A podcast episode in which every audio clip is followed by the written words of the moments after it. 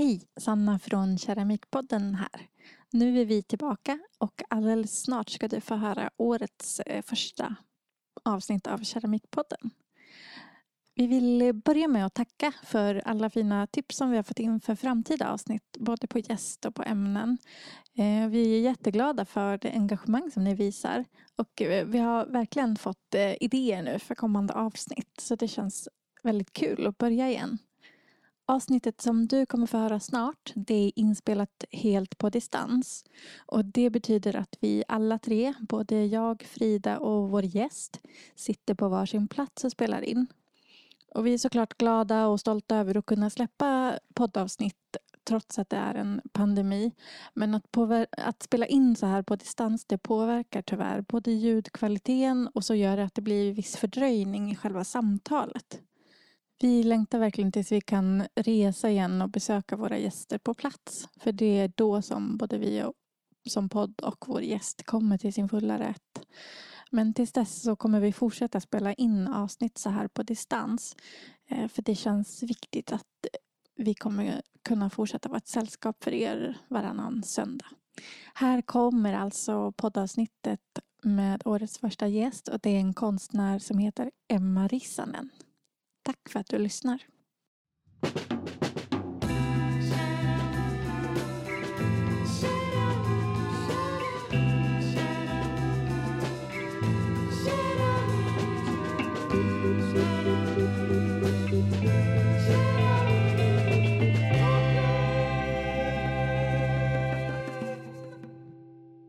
Hej och välkomna till ett nytt avsnitt av Keramikpodden.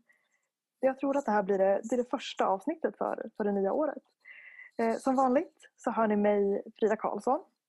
Och så hör ni mig Sanna Alvtegen. Och just nu så eh, är ju vi faktiskt allihopa på länk.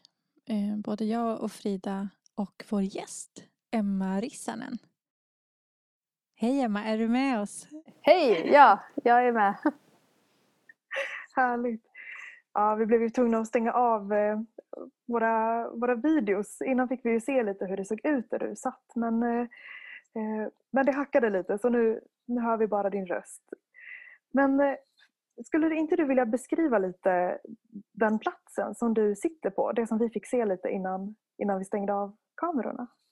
Ja, eh, men jag sitter i, i min ateljé då i östra Göteborg.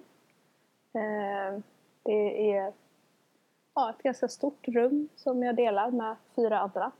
Vi har liksom varsitt hörn av eh, lokalen.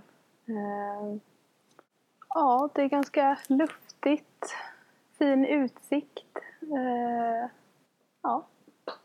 Och visst var det så att du är den enda av er fyra som sitter där som håller på med just leran som material?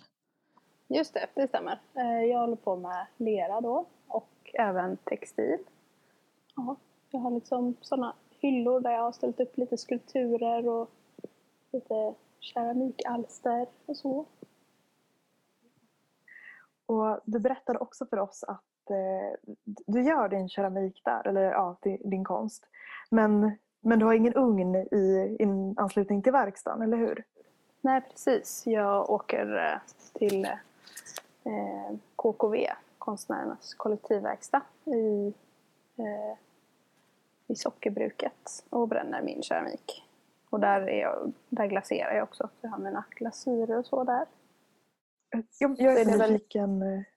Ah, förlåt, vad tänkte du säga? Eh, nej, att, eh, eh, ja, men att jag kan låna en bil så att jag kan frakta mina grejer eh, dit bort. Så det... Ja, det var dit jag tänkte komma. Jag tycker att det verkar så himla läskigt att frakta eh, ja, men, den här sköra keramiken. Eh, Ja, för du lånar bil och jag antar att man måste paketera väldigt noggrant och ta det lugnt i guppen, eller hur? Är det, ja, precis. är det svettig körning? Ja, men för, första gången jag gjorde det så mm. eh, ja, men jag har, gör eh, några kåsor som är, är väldigt, ja, som jag gjuter. De är väldigt tunna och sköra. Mm. Eh, och första gången jag skulle åka med ett sånt lass eh, då var det ju ganska många som gick sönder. Eh, det var tråkigt. Men sen efter det så har jag lärt mig hur jag ska vad, vad lägger du emellan? Mm, Tricket är väl att inte lägga för mycket emellan utan packa så att det är bara att det står still. Ja, och se till att det är plant. Liksom. Ja, det, det är ju så skört. Helt, alltså just när det är obränt. Det är verkligen då det är som, som svårast tycker jag att frakta någonting. Och jag känner igen det där att det får stå fritt men ändå så ska det stå still. På ett sätt så kan jag ju sakna, eller att vara i en ateljé med den enda som håller på med keramik så kan man ju sakna Mm. att, eh, en keramiker. Liksom. Eh, och det är det som är lite skönt med att då åka bort till KKV och träffa massa andra eh, hantverkare. Så. Eh, att, ja, eller att vara på det stället och glasera och ha he- hela, eh, Mm. ja, alla eh, bra saker att ha som keramiker. Till exempel slamavskiljare och ja, sånt där. Mm. Eh, Verkligen. Det låter som en bra, eh, en bra blandning ändå mellan att ha sitt, sitt, sitt eget lugn där du, där du håller till och att faktiskt få det där utbytet med andra och ja, men, alla de bra, bra prylarna som, som finns i sådana större, större verkstäder. Sen får jag ju väldigt mycket bra utbyte av, av andra eh, saker i den verksamhet som jag sitter. Det, jag bara vill ha med det också. Ja. ja. Ja, men nu kastade vi oss in lite så här i hur du fraktar keramiken. Kan, du inte, kan, kan vi inte också berätta lite, vad är, det- vad är det du gör? Hur skulle du beskriva dig och det du skapar? Ja, men jag arbetar alltså mest skulpturalt med lera. Eh, Och bygger ja, keramiska kroppar. Eh, Och är väldigt intresserad av form eh, och också färg. Och sen parallellt med skulpturerna så jobbar jag med textil också. Och syr lapptäcken och experimenterar med textil. Har du, har du de materialen ofta ihop eller händer det att du har dem tillsammans vid en utställning till exempel? Både det textila och det keramiska? Eh, lite grann eh, har jag haft. Eh, när jag gick på HDK så gjorde jag mitt examensarbete med att försöka utforska det. Eh, att ha, dem, ha textil och keramik ihop. Eh, men jag har inte jobbat, eller jag har jobbat lite vidare med det. Men eh, annars så har det varit väldigt så här, okej nu jobbar jag med keramik eh, och nu jobbar jag med textil. Så jag har liksom, halva min ateljéplats är Mm. anpassad till lera och halva är anpassad till textil. Vet du vad det är som gör att du väljer respektive material? Är det liksom sammanhanget som, som bestämmer? Eller? Ja, det är nog lite, alltså på ett sätt eh, så är det lite enklare med eh, färg med textil. För man ser ju direkt vad det är för färg på tygerna som man kan kombinera. Så det är nog liksom en längtan till att jobba ännu mer med färg som jag håller på med textil. Eh, och sen, ja, färg med keramik är ju lite, det är ju lite, tar ju lite längre tid att få se eh, resultatet på färgen eh, med keramik. Om du förstår vad jag menar. Ja, verkligen. Mm. Det är många steg dit. Vi har haft eh, tidigare gäst som nog är en tidigare lärare till dig också. Eh, Elisabeth Bilander som pratade om stickning. Just att få in färgen direkt. Till skillnad mot just som du säger med leran. Att det, det är så långt till färgen kommer fram. är det så att båda de här materialen, både textilen och leran har varit med dig sedan länge? Eller hur kom du i kontakt med, med materialen och det konstnärliga? Ska vi börja med eh, textilen kanske då? Eh, alltså den har ju varit med länge i form av intresse för kläder typ. Och så att jag har stickat och så. Eh, som liksom avslappningsaktivitet. Men sen så, ja, när jag gick på HDK så, så träffade jag ja, men folk som stud, studerade keramik, äh, textilkonst. Eh, och eh, då träffade jag bland annat Hanna Larsson som, eh, som höll på med textil då. Och hon var också väldigt intresserad av keramik. Så det blev liksom ett utbyte mellan oss. Eh, och det var väl det som gjorde att jag eh, började göra mer konstnärliga textila grejer. Eh, och jag lärde henne keramik då och bygga i lera och så. Det blev ett väldigt så här, naturligt och eh, fint eh, utbyte. Så det var nog så det började. Och mm, keramik eh, har ju varit med mig väldigt länge.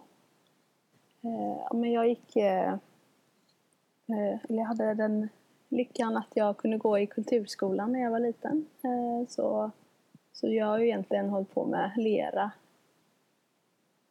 Eh, alltså, eller känt till materialet lera i alla fall och typ lekt med lera länge. Mm. Men sen var jag också liksom konstintresserad överlag när jag var liten. Gillade att måla och rita och fota och, och sådär. Och det eh, fortsatte jag ju att utforska. Eh, sen gick jag på en folkhögskola utanför Linköping, Lunnevads folkhögskola.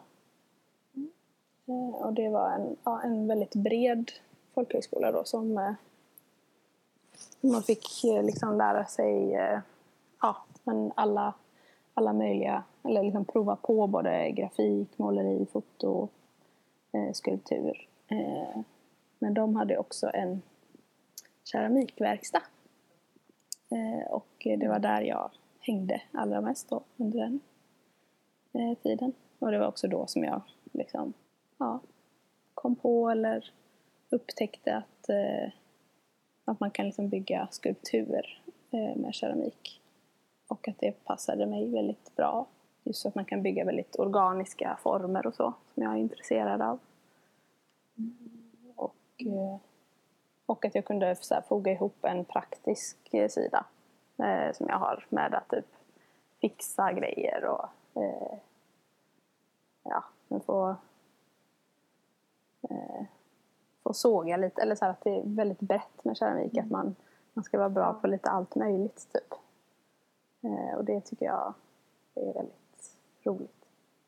Minns du vad du gjorde för typ av, av föremål i, i lera när du gick på folkhögskolan? Eh, ja, eh, jo, jag, jag minns eh, vad jag gjorde för saker eh, i början där. Eh, eh, och det var, eller jag är uppvuxen bredvid ett jättestort vattentorn här i Göteborg som ser ut som en svamp. Mm. Och det kändes som att jag undermedvetet inspirerades av det för att det var väldigt många skulpturer som såg ut eh, som det vattentornet. Typ. Eh, kom jag på mm. senare när jag liksom eh, gick förbi det vattentornet eh, och bara, men gud, de ser likadana ut. Eh, jag tänkte på det efter det här året på, på folkhögskolan. Var det ett självklart val att det var just keramiken du skulle fortsätta med? För det lät ju som att det var, i alla fall i, i den verkstaden du spenderade mest tid. Men men var det ändå ett, ett enkelt val vad du skulle göra efteråt? Eh, ja, Eh, ja, tydligen så var det det. För att jag, eh, ja, då när jag gick där så sökte jag till HDK. Eh, eh, och hade väl ja, på något sätt bestämt mig att jag ville gå på HDK. Men så ska man ju komma in också då. Och eh, det gjorde jag ju inte då.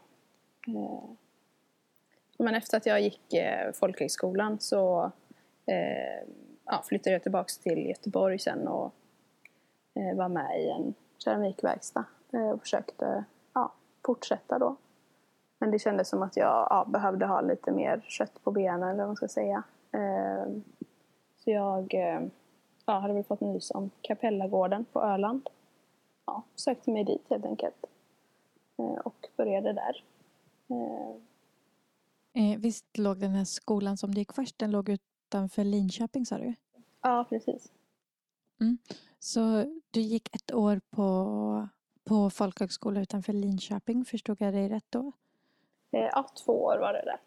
Två år var det där, okej. Okay. Och sen ehm, så då sökte du till eh, eh, Konsthögskolan i Göteborg? var det självklart att det var just Göteborg som du ville till eller var det öppen för andra konsthögskolor? Mm. Men vi var på lite sådana besök eh, på olika. Mm.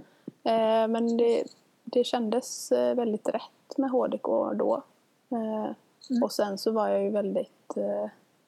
Ja, men jag har ändå varit ganska Göteborg-fokuserad. Så du ville till, till den specifikt? ja, precis. Att jag Mm. är uppvuxen här och har min familj. Och så. Ja. Eh, Jag frågade för att jag och Frida har ju också läst på folkhögskola och, och sett hur klasskompisar har, har liksom, ja, spannat in olika högskolor och, och sökt. Och just att en del provar ju med många skolor medan andra eh, satsar på en skola. Eh, och det är intressant att se hur man ja, men hur, man, hur, man, hur man tänker kring det om man ska eh, ha, ha större chans genom att söka till flera eller om det är just en skola som man faktiskt bara vill till. Var det så för dig att det var just HDK, inte någon annan? Ja, så var det. Men jag vet inte Mm. riktigt, igen- jag kan nog inte säga riktigt varför eh, det var så. Mer än, ja, jag vill till Göteborg och eh, Mm. fick en bra känsla från eh, studiebesök. Liksom. Just det. Men eh, det här eh, året, eh, ja, tiden innan HDK, på Capella sa du. Vad, vad fick du med dig från, från det året och hur skilde sig Capella från, från folkhögskolan, det som du tidigare hade gjort? Ja, eller det är ju alltså de lokalerna som finns där. Eller det är också så häftigt på något sätt. En sån jättestor byggnad som är byggd bara för att vara en keramikverkstad. Eh, Det var ju eh, väldigt stor skillnad från den lilla intryckta keramikverkstaden på Lunnevads folkhögskola. Eh, Så det var ju... Jag fick ju med mig jättemycket mer alltså keramisk... Eh, ja, vad ska man säga? Eh, keramisk erfarenhet av allt möjligt. Liksom att ja, man lär sig att det finns massa olika bränningar och reduktionsbränning och vedbränning och, eh, och ja, ja, mycket mer fördjupat i, i all, allt liksom. Eh, Vi, vi har ju aldrig varit och eh, besökt Kapellagården, jag och Frida. Men jag tror jag kan prata för oss båda att vi har varit lite nyfikna på den. För det är en, en, en skola som man hör mycket om. Och jag tänker, är det, är det upplagt så att det är ganska att det är ganska fritt som elev när man går den keramiska linjen eller, eller får man uppgifter? Hur, hur, hur är liksom upplägget? Eh, Nu var det ju det ett tag sedan jag gick där då. Eh, Men eh, eh, När var det i tiden? eh, 2013, 2014. Mm. Och jag gick ett år, ett sånt påbyggnadsår. Så det påbyggnadsåret var, då fick man ju välja eh, om man ville gå, gå med eh, ettorna liksom, i deras kurser. Eh, Eller om man ville ha egna projekt. Men jag hoppade på ganska mycket av det som ettorna gjorde. Eh, Och de hade som kurser liksom att nu ska vi hålla på med gips eller drejning. Ja, ja precis. Ja. Eh, Ja, väldigt så teknikkurser liksom. Är det olika lärare då som håller i de olika teknikkurserna? Ja, det var väldigt mycket så här gästlärare eh, som kommer in och vi hade en gästlärare i, i det är liksom nästan lite, upp, lite samma upplägg som en eh, högskola liksom. Eh, på ett sätt. Eh, med gästlärare då. Eh, men eh, ja, och sen så är det ja, gestaltande eh, kurser också. Lite grann. Mm. Det är inte någon särskild tyngdpunkt på det konstnärliga eller det mer liksom eh, bruksföremål, krukmakeri utan det är att man får känna på alla möjliga delar? Ja, jag vill minnas att det så var så i alla fall. Eh, Mm. Det var en ganska blandad, eller det var, det känns som att alla utbildningar eh, handlar väldigt mycket om vilka det är som går utbildningen. Hur utbildningen blir typ. Eh, och det var ganska blandat eh, när jag gick där. Att det var en del som eh, verkligen ville satsa på drejning eller verkligen ville satsa på ja, olika eh, genrer eller vad man ska säga inom keramik. Men sen fanns det några då, till exempel jag, som ville utforska skulptur. Eh, Men då när du, när du gick på Capella då genomförde du ytterligare en, en sökning till, till HDK. Eh, gick, det, gick det vägen den gången? Då gick det vägen. Eh, Ja. eh, så då kom jag in på HDK. Och där gick du då, var det tre år som du gick på HDK sen? Ja, precis. Jag har tagit kandidaten där. Ja. Eh, dålig på huvudräkning. När, när blev du färdig då? Eh, när var du klar vid, vid HDK? 2017. Eh, så nu är det ju ja, tre, nästan fyra år sedan Ja. jag gick ut. Och är det i den här, eh, den här verkstaden som du sitter i nu, är det där du har varit eh, sen dess? Sen du blev utexaminerad? Ja, Ja. Jag flyttade in eh, i, ja, i den här ateljén då som heter VU Atelier. Eh, för att den ligger vid Belle, Bellevue. Det är lite en sån ordvits. Eh, men mm, jag flyttade in där ja, strax efter att jag slutade. Och det var lite roligt då för att då ja, men Amanda Karlsson som jag delar ateljé med eh, gick ju också på Lunnevarets folkhögskola med. Så det kändes lite som en så här knyta ihop säcken eh, situation. För att vi eh, hängde inte med varandra eller så utan det var av tillfällighet som vi var och tittade på lokalen samtidigt. Och så, ja, så fick vi, fick vi vara här. Och som vi har förstått det, vi, vi brukar alltid göra lite research innan vi träffar en gäst. Men du är lite hemlig av dig. För vi hittar, vi hittar inte jättemycket på nätet om dig. Eh, men vi hittar din ehm, hemsida eller en sån här eh, bloggspot. Och där har vi tittat på de här fantastiska skulpturerna som, där du har utforskat eh, Hilma af Klints konstnärskap. Kan inte du berätta lite hur, hur du, hur du in, började intressera dig för henne och för hennes konst? Eh, jag vill bara säga att eh, det är inte, eh, det är inte meningen att vara hemlig.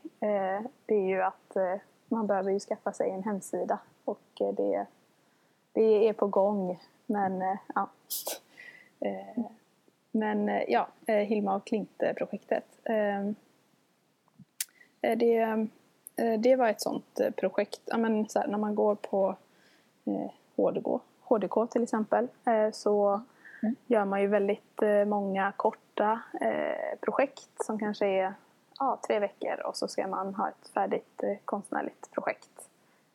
Så kanske man inte hinner riktigt färdigt. Man har bara nosat, börjat nosa på någonting. Sen ska man vidare till nästa projekt. Men så det var ett projekt som jag eh, började med egentligen eh, när jag gick på HDK. Eh, som jag ja, förra året tog upp igen och började utforska ännu mer. Så då hade jag liksom, jag hade lite utgångspunkten färdig då, eller vad man ska säga. Med att jag tycker att Hilma af Klint är en jättespännande konstnär. Eh, som eh, har gjort jättemycket fina grejer och ja, nu de senaste åren så eh, har hon blivit ganska välkänd eller så och det är roligt. Eh, så det, det känns ju kul att det känns fler som känner till eh, hennes fantastiska målningar och teckningar. Men då har jag eh, fastnat för ett speciellt, eh, en speciell serie som hon har gjort eh, som heter Kunskapens träd. Eh, som hon gjorde eh, 1913 eh, eh, till 1915. Så det är också en så här hon har hållit på med en serie under flera års tid. Det tycker jag är, är också ett spännande arbetssätt som konstnär och som jag kanske försöker anamma lite. Att jobba i serieform liksom och låta det få ta tid liksom att utforska saker. Mm. Eh, men den här ja, kunskapens träd då, det består av tror det är fem teckningar.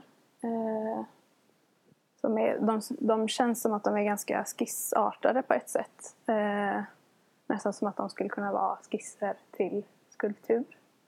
Eh, och mm. det har jag utforskat lite då. Att eh, liksom, göra en slags parafras till den serien. Eh, genom att ja, ta upp kanske olika former eller eh, färger eh, från, från de teckningarna. Då. Jag har, mm. jag har eh, kollat väldigt mycket på dem och eh, jag tycker de är spännande för man förstår inte riktigt vad det är som händer eh, i dem. Och det tycker jag är spännande. Eh, man kan sjunka in i dem väldigt mycket. Eh, en slags annan värld. Ja, verkligen med om att det skulle kunna vara förlagor till till skulpturer. Eller att de, de fungerar väldigt väl i tredimensionell form tänkte jag på när jag såg, såg dina verk. Eller det kändes väldigt självklart på något vis att se dem eh, med ett djup. Ja. Och det känns som att man kan ju, eller det tycker jag också är spännande då när man ska försöka överföra någonting som är gjort i 2D. Eh, att man kan liksom eh, man kan, man kan ju göra det på jättemånga olika sätt. Typ. Att det känns så här oändligt mm. med eh, ja, men man kan göra en relief eh, eller så går det inåt där man kanske tänker att det går mm. utåt. Mm. Eller ja, hur, hur man ser. Typ. Det tycker jag är spännande då med skulptur också. Att man, eh, det finns så himla mycket linjer eller vad man ska säga i skulptur. Eh, mm. Det tycker jag är spännande. Jag kan verkligen rekommendera för våra lyssnare att gå in och titta på dels dina skulpturer och sen också titta på eh, Hilma af Klints eh, Kunskapens träd. För det, det är så som du berättar nu, Emma. Det är jättespännande att se liksom vad, ja, men vad, vad bestämmer du ska vara? Att det går in eller är det bara en färgändring?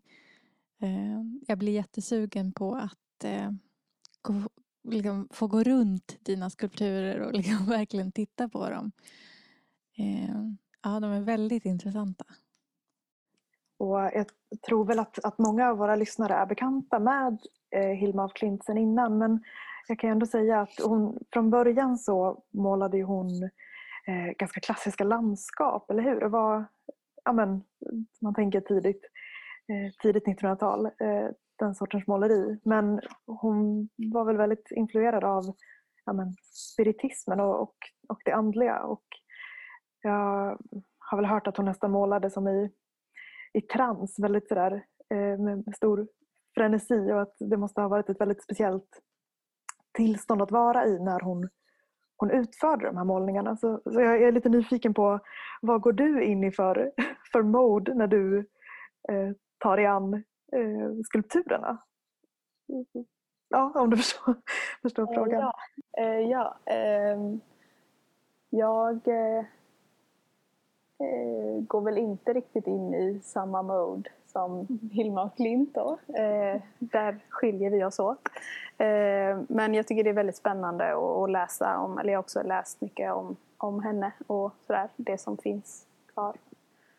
Eller det som man kan läsa. Eh, men, eh, ja, men jag vill gå väl in i någon slags formvärld eh, där, där det som är intressant är, är, är form och innebörden av form. Typ. Eh, om det är ett svar. Eh, det känns också ganska svårt att, att eh, förklara hur, hur man går in i sitt konstnärliga arbete. Typ. Ja. Men lite mer fötterna på jorden kanske? ja, lite, lite så. Ja.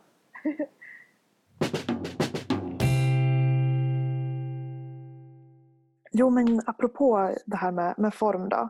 Eh, hur vet du när du har hittat en form? Och, och när, när känner du att ett arbete är liksom slutfört?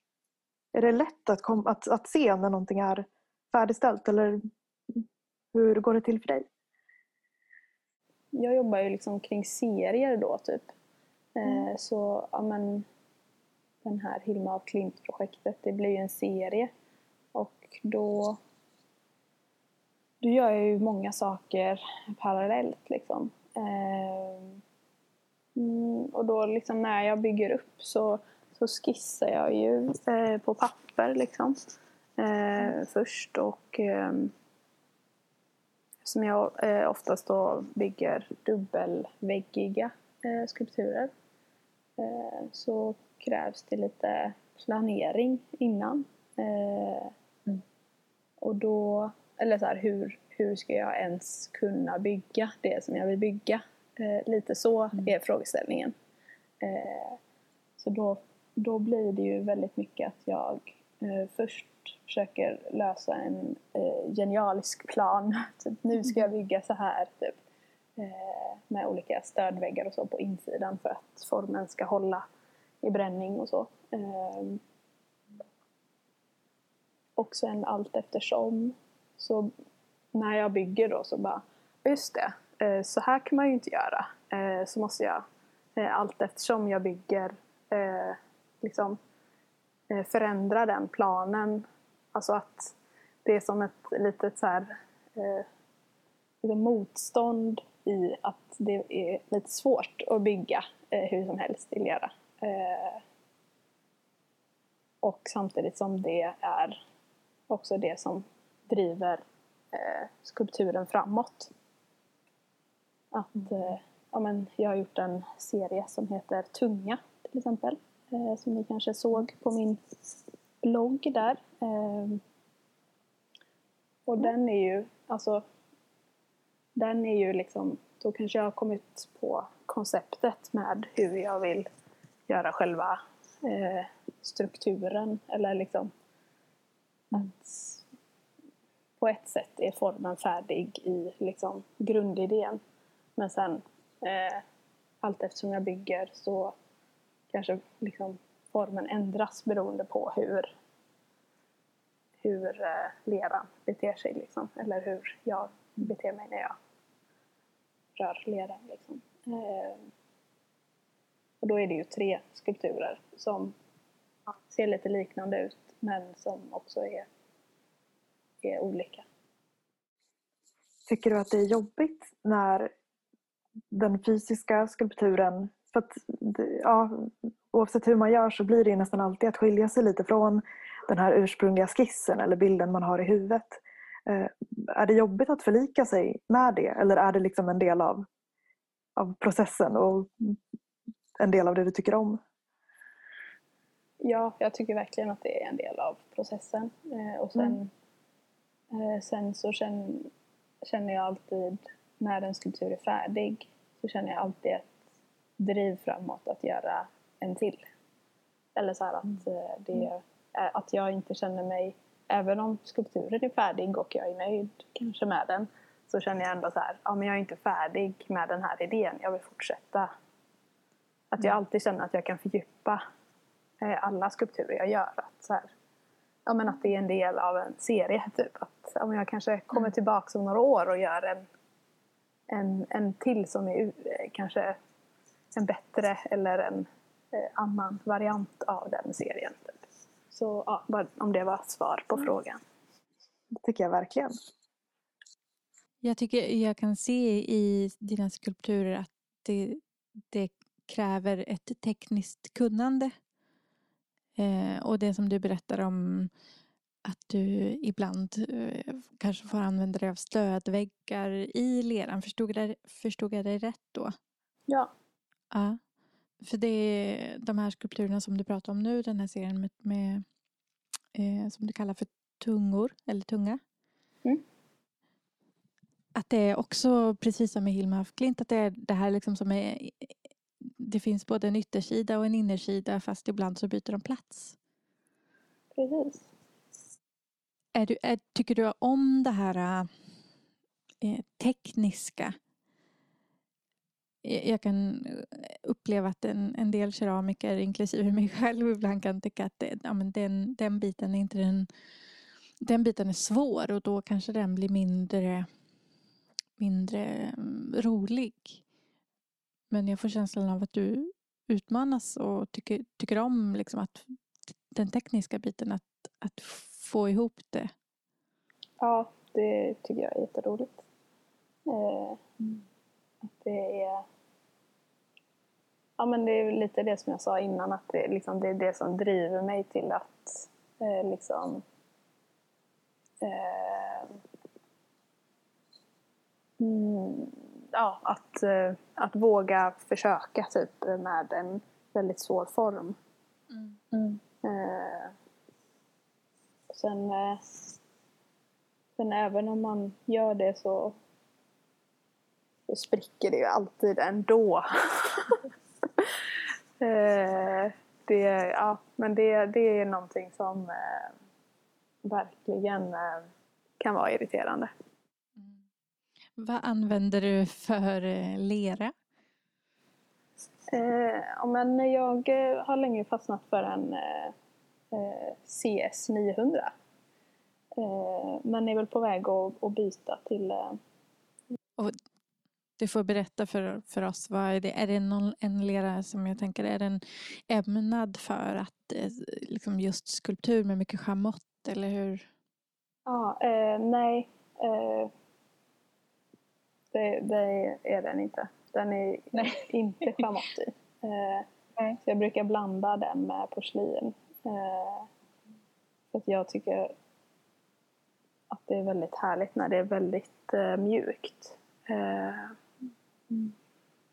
Och ja, jag tycker det är väldigt eh, härligt att eh, göra skulpturer smooth. Mm. Mm. Jag tycker den ytan är väldigt eh, fin och framhäver formen på ett sätt som jag tycker är roligt. Mm. Eh, men det är inte så praktiskt när man ska bygga. Eh, så det är väl lite så att jag är i någon slags övergångsperiod till att inse att jag borde ha mer schamott i leran. Eh, mm. Jag har, eller nu när jag har gjort det här Hilma Klint-projektet då har jag jobbat i lergods.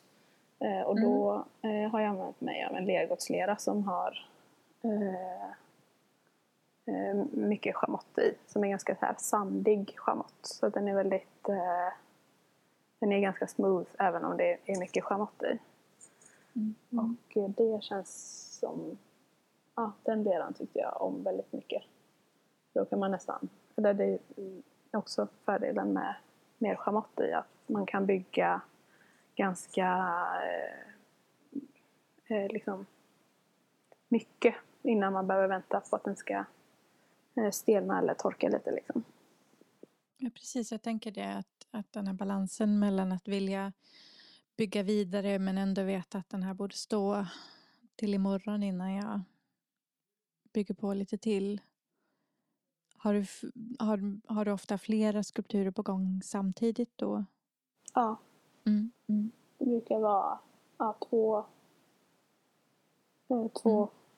skulpturer på gång och sen kanske något sidoprojekt. Och ibland så råkar man ju starta upp lite för mycket sidoprojekt så att man ja. Men eh, den främsta tekniken du använder, är det att ringla? Ja, eh, ringla mm. är det som är roligast. Och sen ja. eh, använder ju jag mig av andra tekniker också. Eh, eller jag tänker ringla och eh, tumma eh, hänger ju väldigt mycket ihop liksom. Mm. Mm. Så det är de kombinerat och ja, och sen så gjuter jag ju lite grann också. Rikosorna Ja. till exempel. precis. Och ja, kavlar och bankar och sånt också om jag ska göra mer. Ja. Aldrig drejning. Eh, nej, eh, jag tycker att det är alldeles för kladdigt.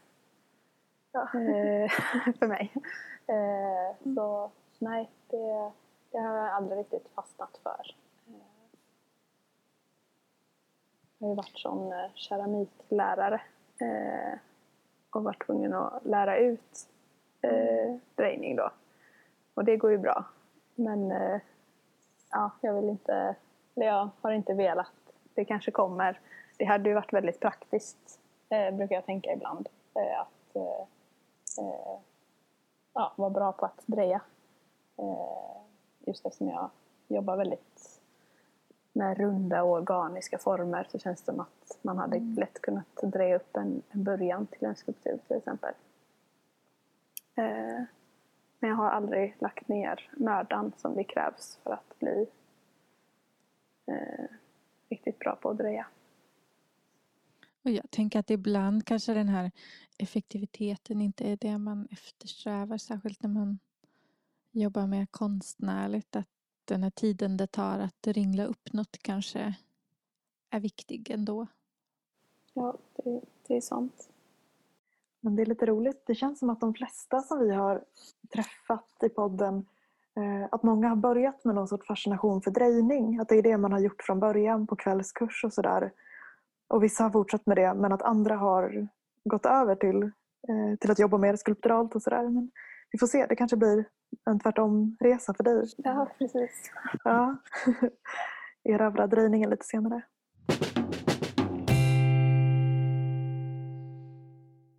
Men du nämnde det, det här med att gjuta, Emma. För visst är det så att du, vi har sett dina eh, kåsor. Jag såg att du drack kaffe eller te, en sån nu. Eh, eh, för då har du gjort en del eh, bruksföremål som du har sålt bland annat på marknader, eller hur? Eh, ja, lite grann. Ehm, det är liksom att jag har eh, ja, fastnat för gåsan. Jag tycker, att de, jag tycker själv att de är så bra för att de är stora och att det är skönt att och, och liksom greppa den här knoppen Mm. eh, som Mm. de har istället för hänkel. Ehm, eh, ja, så de, eh, de har jag liksom eh, fortsatt att göra samma form eh, väldigt länge. Eh, men det är också någonting som jag... Ja, det, det är mycket man vill va. Eh, eh, ja, men jag hade velat eh, utforska att göra fler varianter av kåsa och, och utmana, eller utforska den formen. Eh, och hur, ja, olika storlekar och olika knoppar och så. Eh, Men det har jag inte riktigt hunnit med. Men det, det är på att göra-listan i alla fall. Fortsätta och göra fler, fler eh, ja, kåsor och eh, eh, bruksföremål på det sättet. Då får vi hålla lite utkik efter det framöver tänker jag. Se om det Ja. kommer lite fler. Ja. Och jag tänker nu när det har varit ett, ja vi har lämnat det här sjuka året 2020 bakom oss. Har, har du liksom känt att det har drabbat dig mycket? Jag tänker typ inställda marknader och kanske utställningar eller har du kunnat jobba på i din takt? Och, ja, hur har det varit? Eh, jo, men det har varit ganska lugnt. Eh, det har varit, ja men, eh, alltså inte kunnat vara med i så här konstrunda och så. Brukar ha en i östra Göteborg där vi har haft öppet eh, i vår Eh, lo- lokal här då. Eh, så det, ja, det har väl drabbat lite grann, eh, har det gjort. Men eh, sen, eh, ja men jag jobbar också, jag har ett extrajobb som jag eh, jobbar på. Eh, jag har ju inte liksom, jag har ändå klarat mig ekonomiskt och så. Eh, mm. Ja, för det tänkte vi också eh, fråga hur mycket av din tid som du lägger på keramiken och hur mycket av tiden som du lägger på, för du sa att du hade ett, ett annat jobb också. Ja, men jag jobbar, eh, har en deltidstjänst på 50 procent Mm. på ICA eh, som jag jobbar. Eh, och sen så är jag ju här då eh, resten av 50 procent. Så det blir ju ja, två, tre dagar i veckan när jag är i ateljén. Mm. Eh, och, och sen blir det ju lite, alltså lite stötvis av, nu startar jag upp ett projekt och då, alltså i form av att eh, ja, jag ska göra massa färgprover eh, eh, nu. Eh, så då kommer det ju vara lite mer i ateljén liksom. Eh, och sen är det ju, ja, man sitter ju mycket vid datorn med ansökningar och bokföring och sånt där. Eh, Ja, det är underbart att sitta med bokföringen. ja, det är... Ja. Men för den som skulle vara intresserad av att se lite mer av dig eller kanske till och med ja, men, köpa en kåsa eller annat. Eh, var kan man eh, se dina grejer eller, eller komma i kontakt med dig? Eh, ja, eh, mina kåsor då, de säljer jag på Boy konsthall. Närvarande. Eh, som är en eh, jättefin konsthall som ligger i Bollebygd.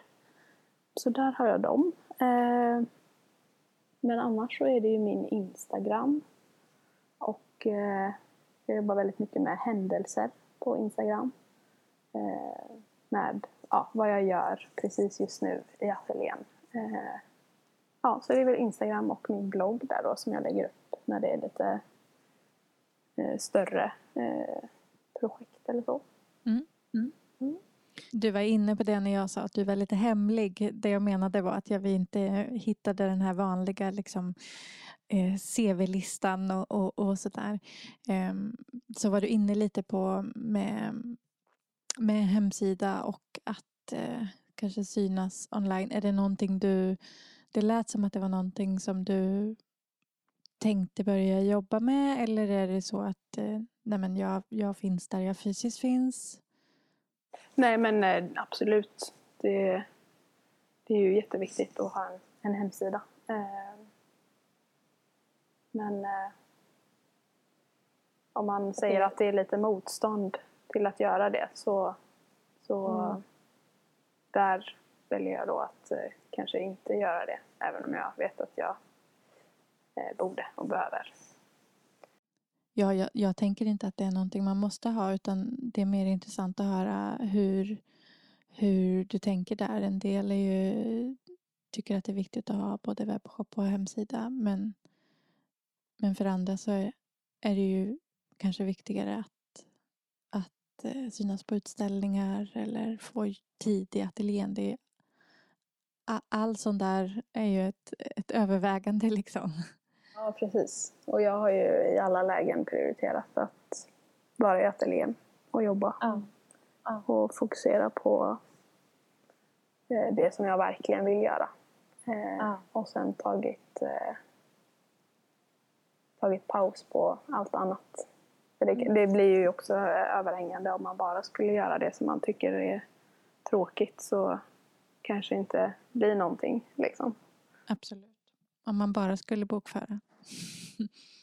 Men man kan ju hitta dig som du sa där på Blogspot och där finns det ju de här foton på, på eh, en hel del av dina skulpturer.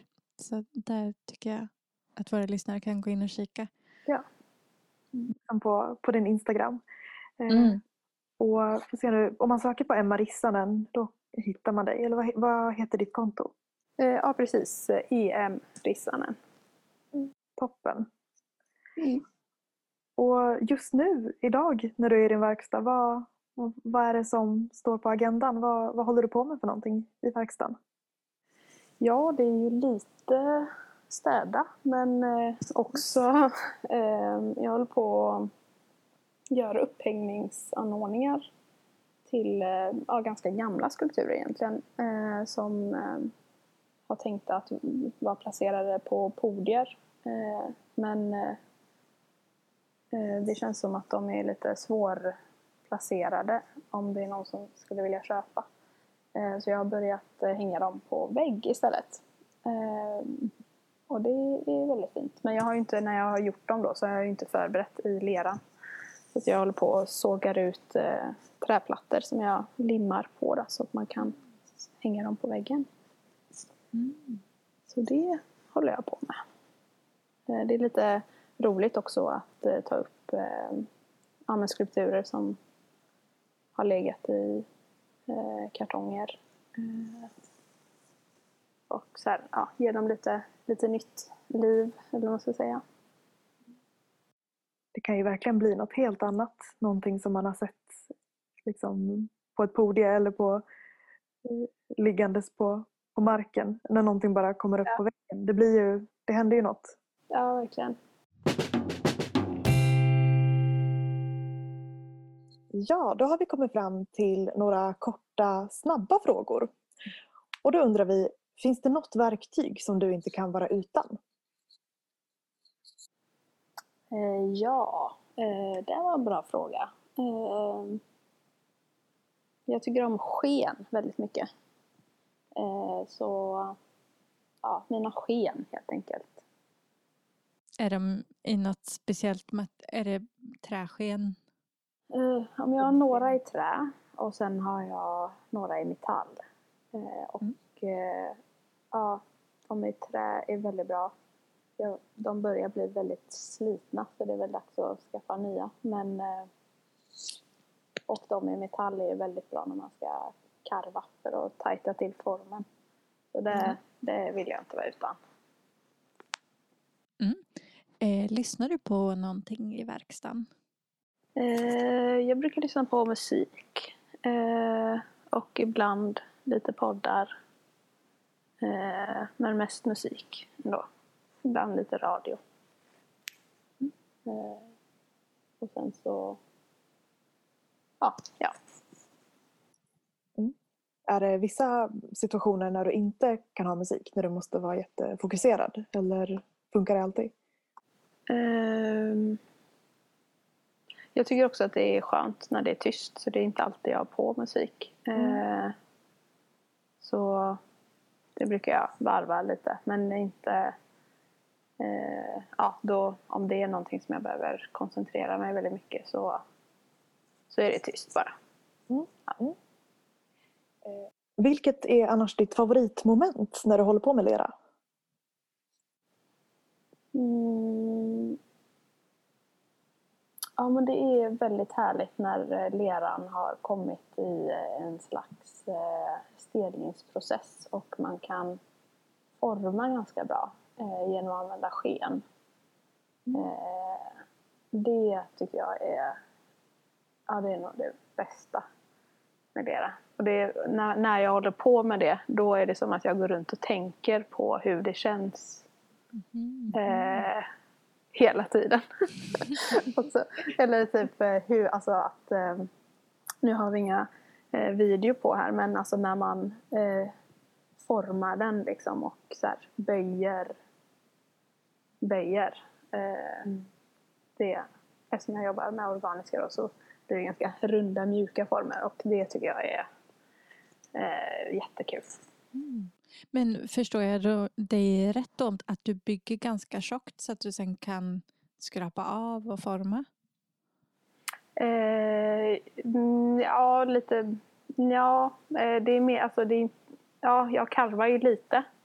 Eh, men också, det är liksom eh, jag, när jag bara, eh, om jag tänker att man håller en hand på insidan och har ett träsken på utsidan. Mm, mm, och så mm. trycker jag liksom på utsidan och trycker från insidan så att jag liksom eh, ja. Så leran är fortfarande formbar? Ja precis ja. fast mm. inte mm. så mycket så man behöver trycka ganska mycket typ, för att det ska mm. påverkas. Jag förstår. Vad gillar du minst att göra? Eh, ja, det är väl alla de här tråkiga momenten som ändå finns. Men som ändå är roliga på något sätt. Även om det inte är så roligt just när man gör det. Typ, eh, typ eh, lösa upp lera, knåda, eh, göra prover, eh, städa. Det är ju så himla mycket städa liksom med keramik. Eh, Ja, extra svårt jag tänker för dig som ska kanske försöka hålla rent när du ändå håller på med textilier i samma, eh, nästan samma utrymme. Det, ja precis, och så är det trägolv också. Det är ju osmidigt. ja, Eh, men, det. eh, måste man hålla efter. Ja. Är det någonting, något, något fält liksom inom keramik som du skulle vilja lära dig mer om? Mm. Ja, jag hade velat bli... Eh, eller... Eh, ja, men med, med gips då. Att eh, göra... Eh, göra liksom ännu mer avancerade gipsformar. Eh, och det känns som att det skulle ta väldigt lång tid för mig om jag skulle sätta igång med det. Även om jag skulle Ja. kunna göra det. Så jag menar, var, ja, ha lite mer eh, ja, men, lite, lite, lite bättre på gjutformar. Det hade varit roligt. Har du varit med om någon så här katastrof eh, kopplat till, till verkstaden eller till en utställning? Eh, ja men det var när jag gick där på Kapellagården en gång. Eh, så gjorde jag ju en sån, eh, sån eh, hemsk grej. Som skulle vara det sista projektet som eh, man skulle ställa ut då på en sommarutställning som de har där varje år. Eh, och då hade jag byggt eh, ganska stora skulpturer. Eh, och det var lite tajt om tid. Eh, så jag tänkte att eh, ja, men jag eh, ser till att torka den här jättestora skulpturen i en ugn. Eh, eh, jag bara sätter den på jättelåg temp liksom. Eh, och ja, ni kan ju tänka er vad som hände då. Eh, ugnen gick upp över vad jag hade satt, satt den. Eh, och eh, det var någon, där på Kapellagården så är det en väldigt lång eh, verkstad.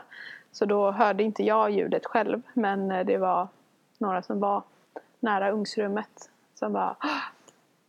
Och då hade den eh, exploderat eh, i tusen miljarder bitar. Eh, då började jag gråta. Ja. Eh, men då sen, ja, sen så fick jag ju bygga upp en, en ny skulptur då. Eh, snabbt som attan. Så det, jag kunde ju ändå ställa ut någonting på utställningen. Ja, du det, det ändå? Ja, det gick ändå. Ja, ja fy. Man lär sig den hårda vägen. Precis. Ehm, Vem eller vad får inte komma in i din verkstad? Ja, ja, nej, jag tror inte jag har några sådana begränsningar faktiskt. Allt och alla är välkomna. Ja. Det låter jättebra. Ja. Om du inte höll på med lera, vad tror du att du skulle göra då? Ja, om man får välja en, en enkel eh, lösning på det så är det väl att jag skulle jobba med något annat konstnärligt yrke. Eh, men om det inte skulle vara det så ja, men något naturvetenskapligt, kanske en ingenjör eller någonting. Ja, byggnadsingenjör. Ja, får du bygga dina eh, stödväggar ändå kanske? Ja, precis. Eh, vad gör du om du kommer till verkstaden en dag och du inte har någon inspiration eller kreativitet? Mm. Ja, då sitter man ju först lite i soffan ändå. Eh, och sen... Eh, sen är det ju... Ja, behöver ju alltid städas liksom. Så då gör jag sånt tråkigt. Och sen så när man märker att det är alldeles för tråkigt då eh, börjar man ju prokrastinera att städa. Och då är det plötsligt mycket roligare att göra någonting annat. Då kommer man på det. Smart ändå. Ja. Lura in sig på något vis. Ja. Sätta igång med något tråkigt så att man hellre vill hålla på med lera. Mm. Eh, och sist så undrar vi, vem tycker du att vi ska prata med i Keramikpodden? Eh, ja, eh, massa olika tänker jag. Men nu tänkte jag bara, nu har ju ni intervjuat mig här jättelänge. Det hade ju varit roligt och, om ni intervjuade varandra eller någonting. För att höra mer om Oj. vad ni Mm. gör och så. Mm. Det hade varit kul. Eh, eh, men annars, eh, ja, men en kollega till mig, Emelie Grönvall, det hade varit väldigt roligt att höra henne. Eh, Mm. Vi brukar bränna tillsammans och så och hjälpas åt. Eh, vi gick på HDK tillsammans så det hade varit kul att höra henne. Ja, men jag, jag tror jag känner igen det, det namnet faktiskt. Det får vi, det får vi ta med oss. Och ja, vi kanske får ta itu med, med varandra också Sanna. Vi har ju kunnat eh, vi kan ju gömma oss ganska bra eh, bakom alla våra gäster. Men mm, en dag kanske. Tusen tack Emma för att eh, vi fick prata med dig och för att vi fick eh, titta in hos dig så här. Ja, roligt att ni ville, ni ville det. Det här är jättespännande för att höra. Och så har du lovat att eh, fota lite hur det ser ut hos dig så vi ändå kan dela med till våra lyssnare hur, hur du har det. Ja, Tusen tack Emma för att du ville vara med i Keramikpodden. tack.